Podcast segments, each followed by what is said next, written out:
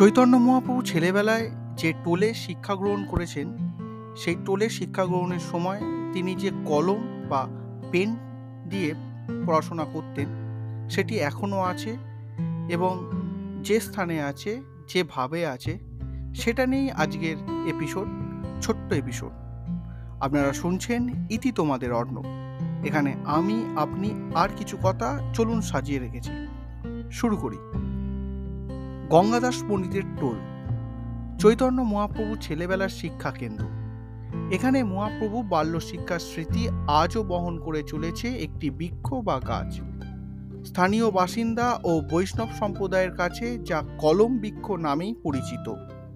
বহু দূর দূর থেকে ভক্তপ্রাণ মানুষ আসেন টোল ও ওই বৃক্ষটি দর্শন করতে।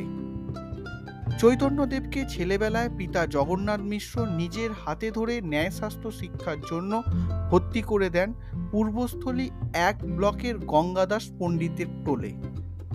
কথিত আছে সেই সময় চৈতন্যদেব কোনো একটি গাছের সরু ডাল দিয়ে কলম হিসাবে ব্যবহার করতেন। শিক্ষা শেষে টোল ত্যাগের সময় সেই কলমটি মানে সরু ডালটি, টোলে পুঁতে দিয়ে যান।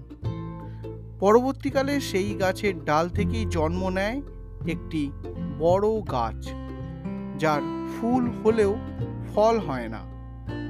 এলাকার মানুষের কাছে গাছটি কলম বৃক্ষ নামে পরিচিত। পাঁচশো বছরেরও বেশি সময় ধরে সেই প্রাচীন গাছটি মহাপ্রভুর স্মৃতি বহন করে চলেছে।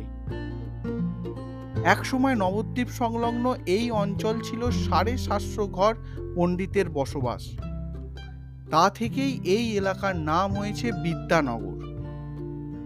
গঙ্গাদাস পণ্ডিতের টোলের খ্যাতির কারণে আশ্রম এলাকার নাম হয় গঙ্গানন্দপুর। প্রকৃতিগতভাবে গাছটি কি গাছ, তার নাম আজও কেউ উদ্ধার করতে পারেনি বলে দাবি করেন আশ্রমিক সেবায়িতরা। সেবায়িত অমর রায় গোস্বামী বলেন, বহু উদ্ভিদ বিশরদ এসেছেন কিন্তু গাছটি কোন প্রজাতির বা নাম কি? তা কেউই বলতে পারেননি। বর্তমানে গাছটির শিকড় থেকে আরও একটি গাছের জন্ম হয়েছে।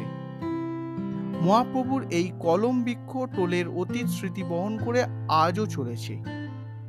এবং আশা রাখি বহু যত্নে এই গাছ এখনও দীর্ঘায়িত হবে। কীরকম লাগল আজকের এই জীবন্ত ইতিহাসকে হাতের সামনে পেয়ে? অবশ্যই লিখে জানাবেন। আর যদি কেউ এই গাছটি দর্শন করে থাকেন, তা কীরকম দেখতে লেগেছে বা আপনাদের অভিজ্ঞতা সেটাও আমাকে লিখে জানাতে পারেন। কোথায় লিখবেন?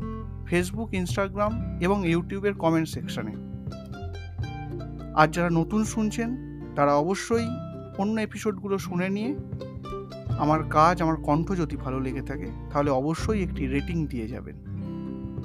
আর ইউটিউব থেকে যদি কেউ শুনে থাকেন তাহলে অবশ্যই একটি সাবস্ক্রাইব করে দেবেন। আজ এখানেই শেষ করলাম। আবার ঠিক এই সময় আরেকটি নতুন তথ্য নিয়ে অবশ্যই চলে আসব।